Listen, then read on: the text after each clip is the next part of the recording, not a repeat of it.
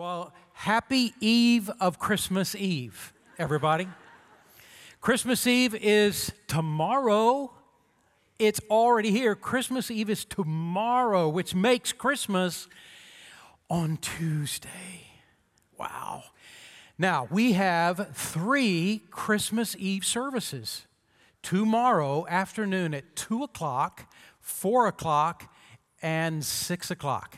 And if you're not out of town, if you are here, we would love it if you would come to one of those services at two or four or six. They're all going to be identical candlelight services, and I'd love it if you came. Now, I want to tell you, if you're going to come, you might as well invite somebody with you, maybe a neighbor or a family member or a friend. A lot of people love to go to candlelight Christmas Eve services. They just don't know where one is. And so let's help them out. Maybe text them or whatever and let some people know and invite some people to be here with you. Now, the last two Christmas Eve services, the last two years, the Christmas Eve services have been very different.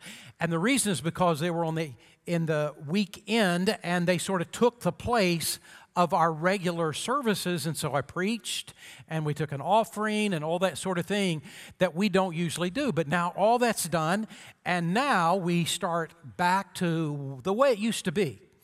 I'm not going to preach. We're not taking up an offering. We're coming, and we're just singing, and just having an opportunity to kind of to uh, tell Christ how much we love Him, and let the Lord know how grateful that we are, and just enjoy the Christmas season together. There'll be a special time for the kids and that sort of thing. So be sure and invite someone. The last two weekends on both campuses, this campus, Sugarland, and then the Missouri City campus, we've had an event called Gifts of Love. And you guys remember that. You recognize that term. And what it is is that we we invite people that are really hurting and struggling, families that are really going through hard times, to come and sort of shop uh, for the parents to have uh, gifts for their kids and the kids for their parents. And uh, over the course of those two weekends in which we did that, we saw two hundred sixty-four families that are really down and out and struggling that we were able to bless with all these gifts that they can give to each other, and it was pretty cool. And in fact, it represents almost twelve hundred people that we got the opportunity to touch in the Gifts of Love. Did you know that there were six hundred eighty-nine volunteers from this church? I love this church. I love you. Thank you so much that you gave up your time to be a part of that. And in fact, I'm going to ask you to do me a favor. If you were a volunteer for the Gifts of Love in either campus, would you stand right now? And we just want to say thank you to you. Look at these great people and the willingness to give themselves away. Thank you so much. Did you know that we had one hundred fourteen individuals pray to receive Jesus Christ as Savior in those two? So that's pretty cool. That is such, that is pretty cool. Now, this morning, what I want to do is sort of bring to a, a conclusion the series that we've been in, It's a Wonderful Life, Because He Came. And it's a takeoff, obviously, of the, the movie, It's a Wonderful Life. And the reason that we picked it is because the truth is, if you look at the three themes of It's a Wonderful Life, all three of those themes are a part of the first Christmas. For instance, this idea, when everything seems hopeless, and there seems to be no way out. Understand this, that it's not hopeless for a follower of Jesus Christ. There is a God on the throne, and He loves us. He knows our need. And though He may respond in a way that may be different than what we've all got mapped out, He will not forsake us. He will stand with us, and He will take us all the way through. It is not hopeless because of Christ. Or the second theme that is a part of it, and that is, my life is mattering. Our lives are counting. We are making a difference in the lives of other people, more than we know. We're making a bigger difference in our life, more than we know. But what we talked about a couple of weeks ago is, be more intentional.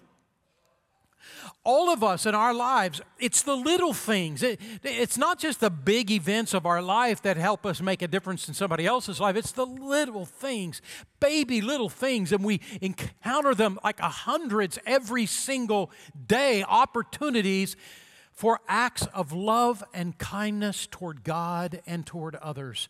Be watching. Be become, become more intentional and deliberate about how we're living our life, and we'll see them. Just, just a very small step of kindness toward someone, of graciousness toward someone, of a loving heart toward God and others. How many times over the, this day will you t- just pause and just tell God how much you love Him? There are so many opportunities. Take advantage. And so now this morning, I want us to look at the third idea that comes from It's a Wonderful Life. And it's the best, it's the very best part of the whole movie. It happens at the end of the movie. George Bailey is the key character, and he's in trouble. And uh, how does he get his way out of this? And suddenly, people come from all over the town that he has blessed, and they come now to rescue him. They come to his house, and that's where the scene begins. Take a look at this clip.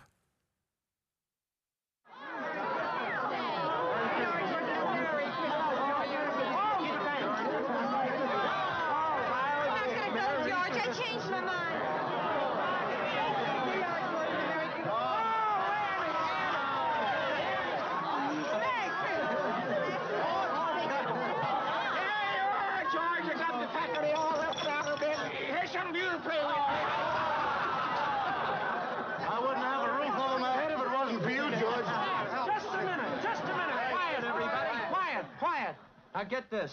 It's from London. Oh. Mister Gower cabled you need cash. Stop.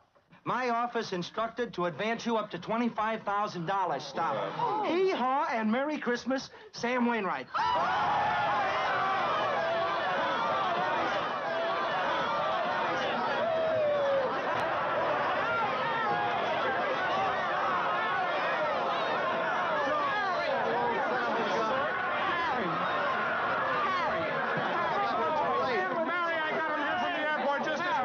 The fool flew all the way up here in a blizzard. Oh, Harry, how about your Banford in New York? Oh, I left right in the middle of it as soon as I got Mary's telegram. Good idea, Ernie. A toast. To my big brother, George, the richest man in town.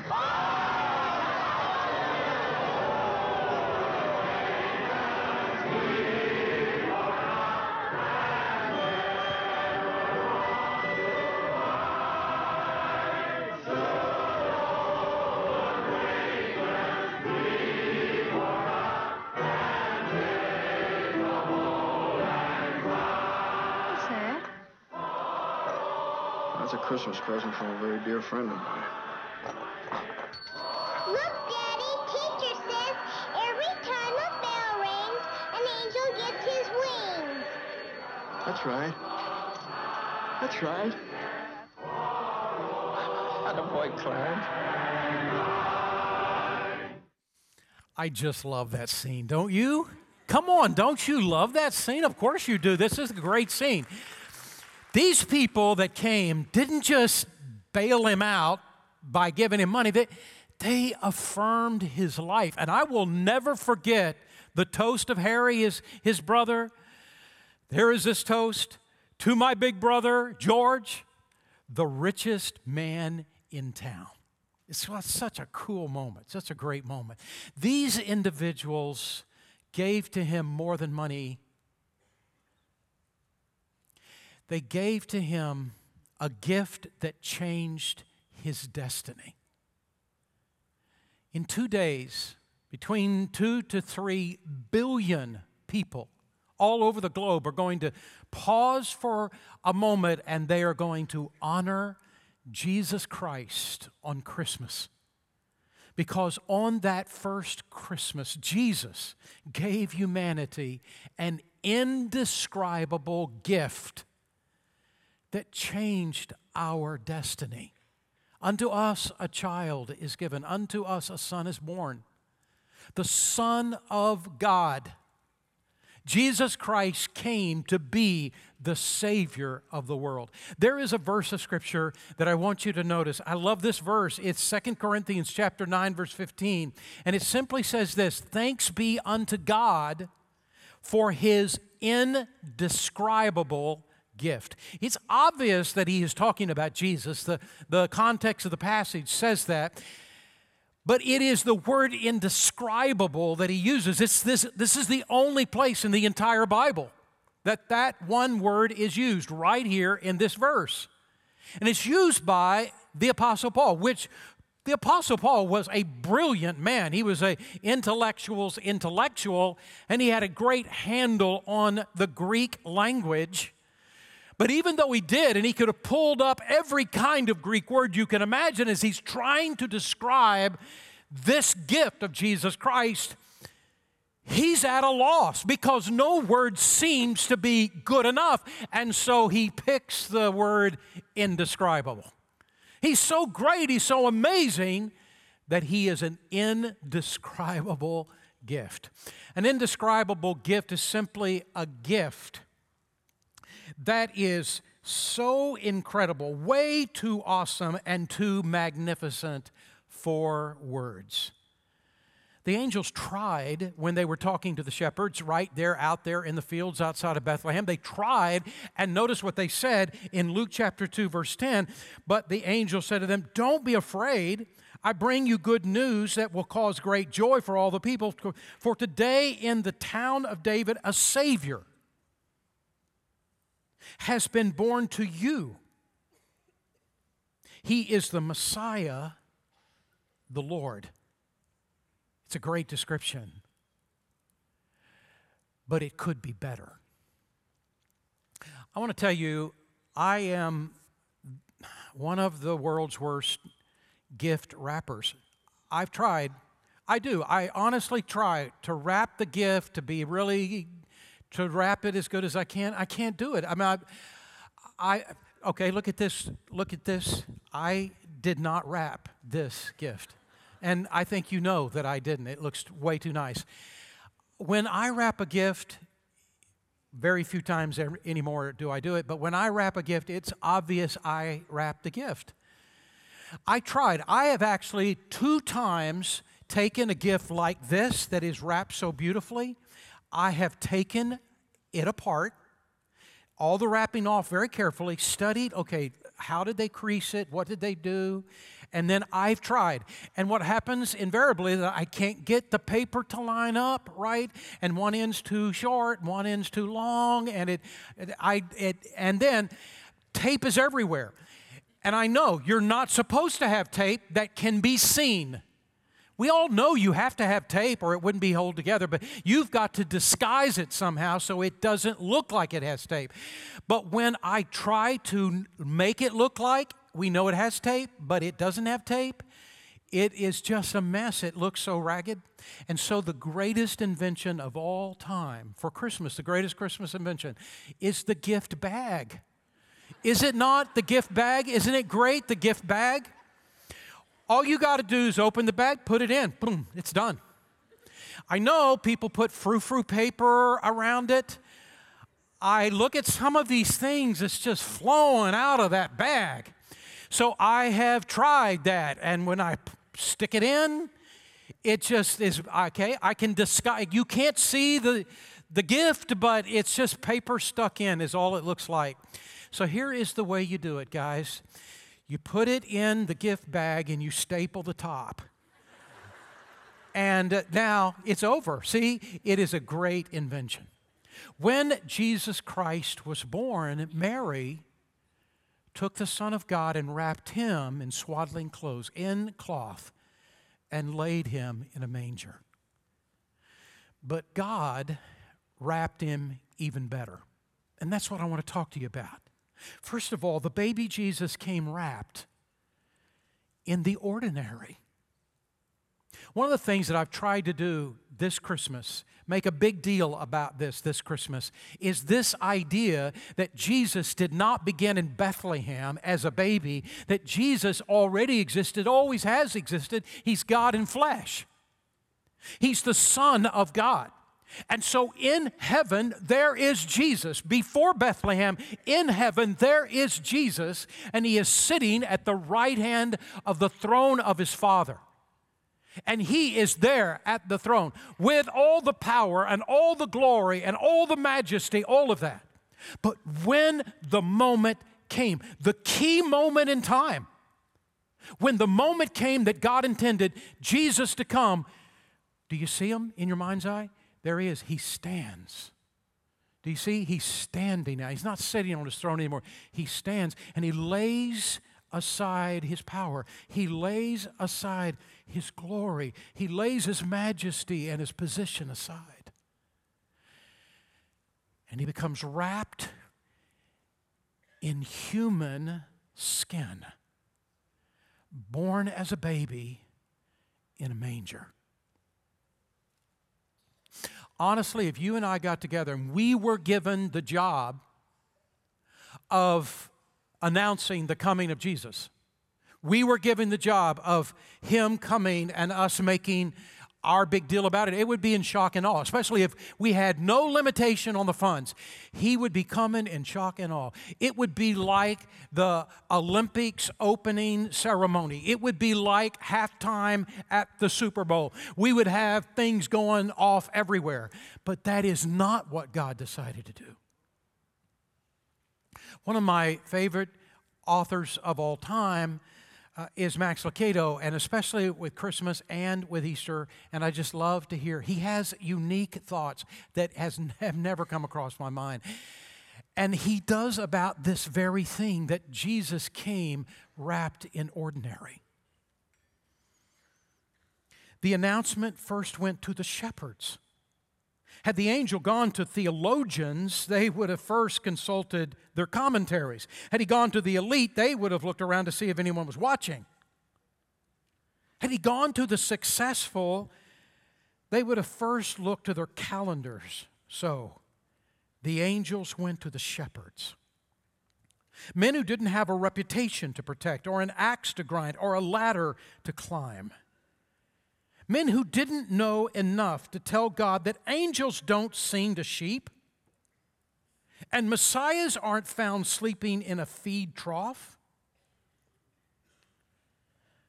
God comes to the common because his most powerful tools are the simplest. God then adds the extra to use the ordinary in an extraordinary way. Just like God has the ability to do with you and me. He's welcomed you and me into the story of the coming of Jesus Christ. He has welcomed us to be a part of that and then be able to be used by him to make a difference in the lives of other people around us as we share the good news of the coming of Jesus Christ. He was wrapped in ordinary human flesh and bone, just like you and me. The baby Jesus came wrapped in grace. God's gift to us on that first Christmas was not a recommendation, but a rescue. It wasn't an announcement of yet more things I want you to do, but rather a declaration of what God has already done for us. That's why it's called grace. The shepherds came, and in that verse eleven of Luke chapter two, he says, they said, today a Savior, and this is, this is the key word, today a Savior has been born to you. The biblical concept of second chances is known as grace. The word itself means unmerited favor. It is the idea of receiving a gift for that which we don't deserve. And in fact, we've done so many things to not deserve it. And yet, he has given it to us. It's called grace. Christmas was the time God sent his Son to give us a second chance.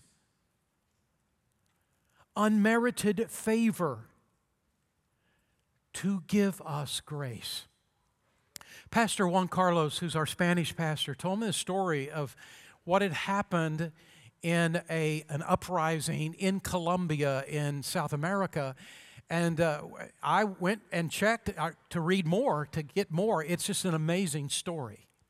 In Colombia, there were some really bad dudes, some really bad guys who sort of persuaded and conned thousands of really ordinary guys that didn't have any beef, but to join them in the rebellion and arm them with guns, and now they began to terrorize the entire country.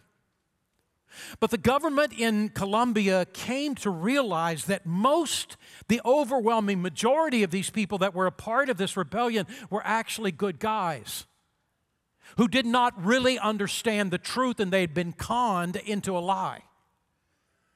And they made a decision, an amazing decision. They said that for all of those who are willing to put their guns down and return home, they would be forgiven. It will never be brought against them ever the rest of their life. Well, they wanted to communicate this message. And you would think, okay, well, the, they would get on radio and television, and, and by the army they would do it. But they did a very strange thing. I had never heard of this before in my life. They had decided to communicate this forgiveness and grace that they were offering, and use an advertising agency, an advertising agency, to study the situation and advise them of how they were to communicate. Well, this advertising agency that they hired, the Colombian government hired, began to study these guys and the villages they came from and all that sort of thing, and they discovered that, that there was a common denominator, and the common denominator was Jesus. That there was this a, a love for God, this love for Christ, and that there was a key moment in this culture in which people's hearts changed, and it was Christmas. I know how crazy this story sounds, but they decided to launch out with an advertising campaign using Christmas to do it, to change the rebellion.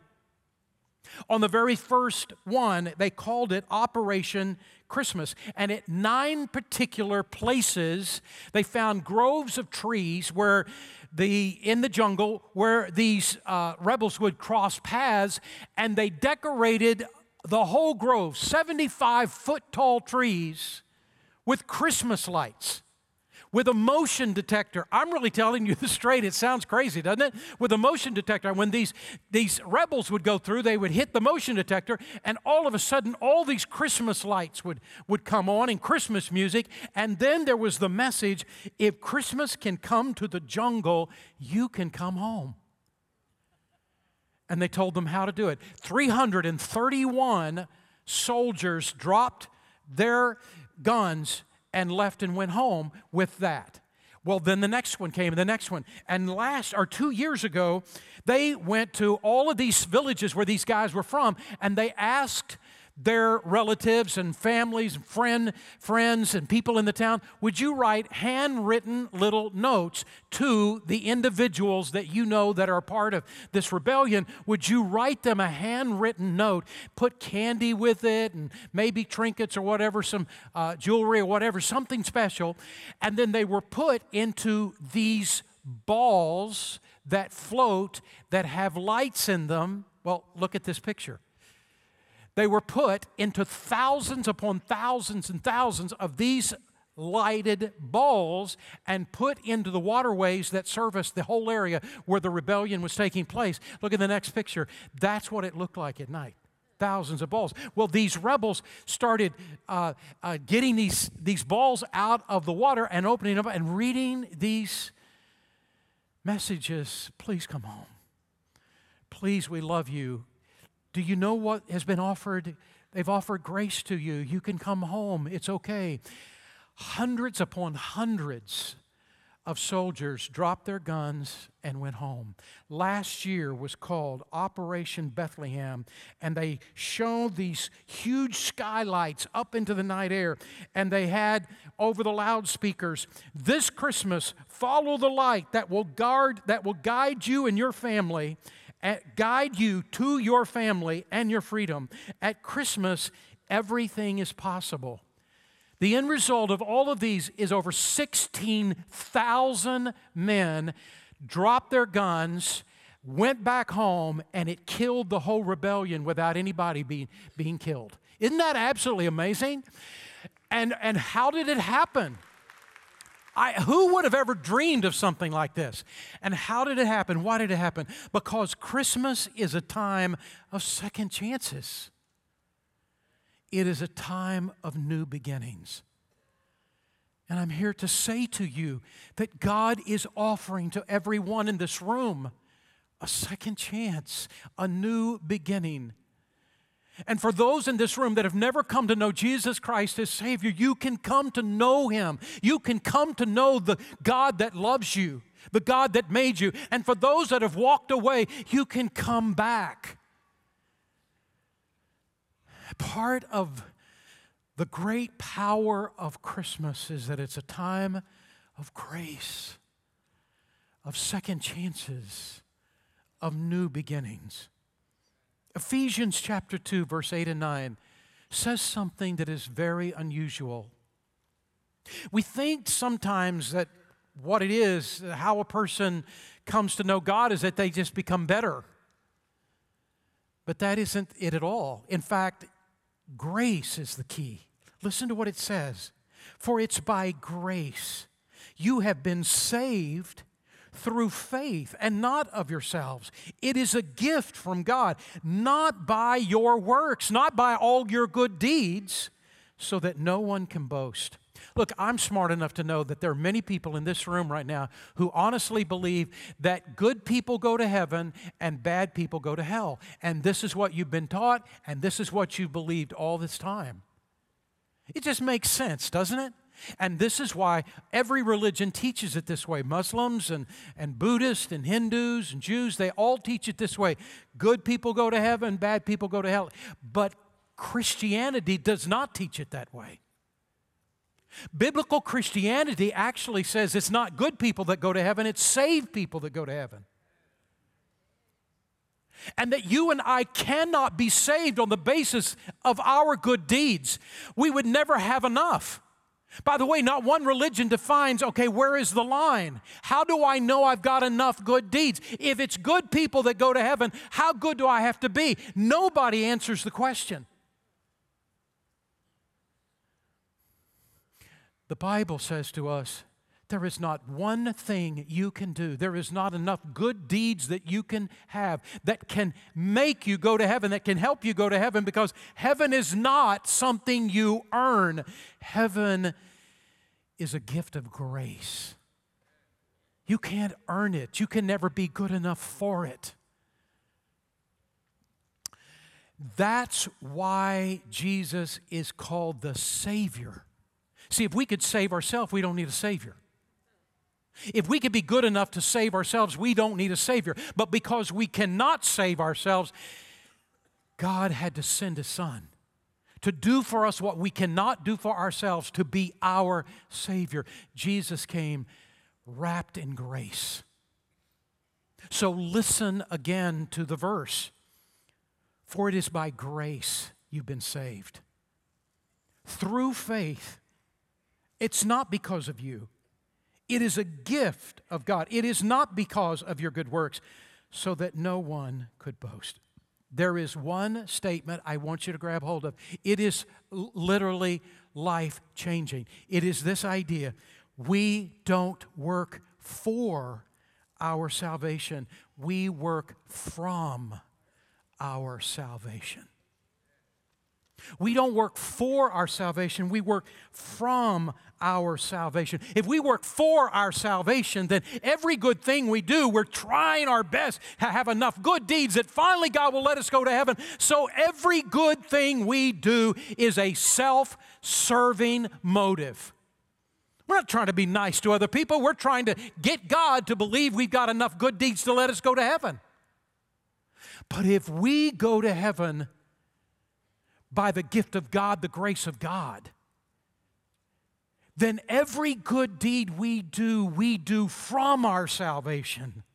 And we do with the motive, oh God, I love you, and I want to live for you, and I want to honor you, and I want to learn how to love other people, and I want to learn how to love you more because of what you have done for me. And now it changes from being a self-serving motive to being a God-honoring motive for why we do what we do.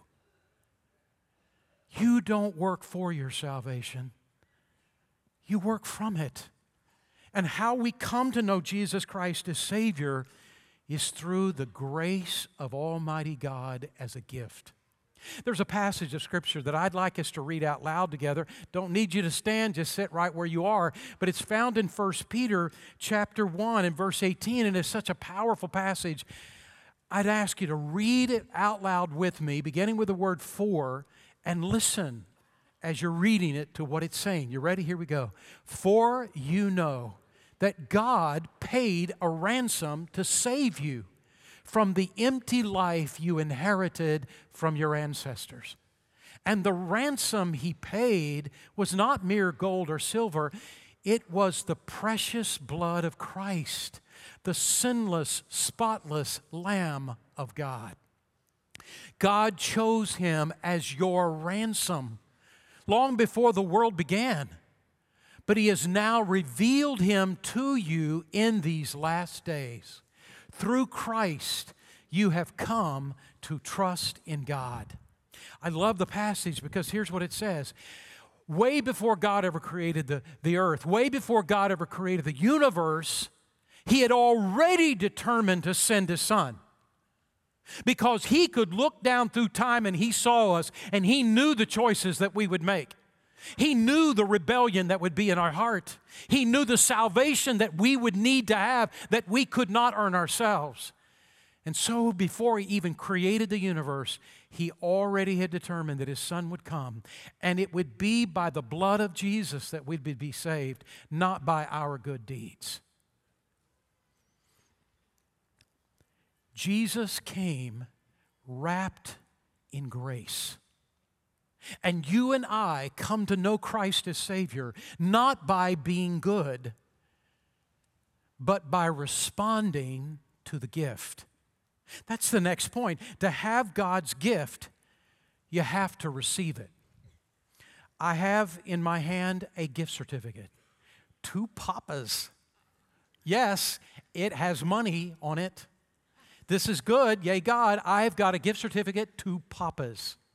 And no, I'm not giving it away, I'm just using it as an example. It's just an example. You know what I read in the New York Post? Here's the statement it made. From the years two thousand eight to twenty fourteen, I don't know what's happened since twenty fourteen to twenty eighteen, but from two thousand eight to twenty fourteen, forty-four billion dollars of gift cards went unused. Yes, forty-four billion dollars. This is why they all want us to buy gift cards. They know we'll forget them or lose them.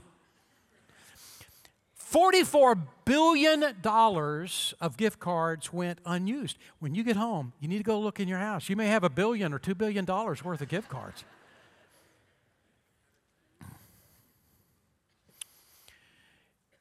Someone gave me this gift card. And you know what I did? I took it. Because I'm not dumb. I took it, of course. And maybe you're going to give gift cards to somebody for Christmas. Maybe you're going to receive gift cards from somebody for Christmas. And how that exchange happens is, is they offer it to you and you reach out and take it. So how do we get this indescribable gift wrapped in ordinary and wrapped in grace? How do we get it? Listen to what he says in John one twelve. To all who received Jesus, to those who believed in his name, God gave the right to be called the children of God. Now listen to me. The Bible says this in Romans chapter ten, verse nine. If we confess with our mouth that Jesus, you are Lord of my life. The word Lord means boss. Jesus, you are the boss, the Lord of my life.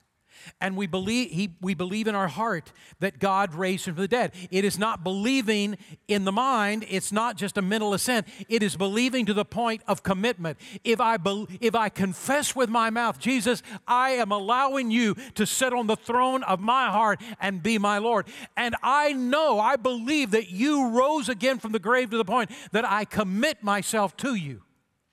The Bible says you're saved. And this morning, you can come to know the God who loves you, the God who sent the indescribable gift of grace to you, Jesus Christ. You can come to know the God who can change your destiny by coming and giving your heart to Christ and receiving Him as your Savior. And I want to urge you today, would you do it? In just a couple of moments, this service is going to be over. And right through these, these doors right here, and right on the other side of the information center, to the left side, there is a room called the Commons Place. You go to the information center and they'll direct you. Go to the Commons Place, because we have mem- ministers in our church that are there and waiting, and we'd love to talk with you. How can I come to know Christ as my Savior? You can come to the Commons Place room and talk to one of our ministers, and we would love to spend the time with you. I want to join this church. I'm visiting Sugar Creek, and I and I want to, to uh, come and be a member of this church. How do I do it? Go to the Commons Place in just a couple of moments, right over to the, the Welcome Center, and to the left is that room, and talk to one of our ministers. We would love to talk to you today. Let's bow together for prayer. Father, we thank you so much for loving us and sending an indescribable gift, Jesus Christ, your gift of grace to us. We will never be good enough, never can be good enough. But, oh God, we can receive what you offer to us through faith. And then, God, change our life so that those things, those acts of love and kindness that come out of our life don't come from a self-serving motive, but come from a God-honoring motive. For we don't work for our salvation. We work from it. God bless, move in hearts today to give their heart to Jesus Christ, to join this church. Whatever you're leading in hearts to do today, we pray in Jesus' name, amen.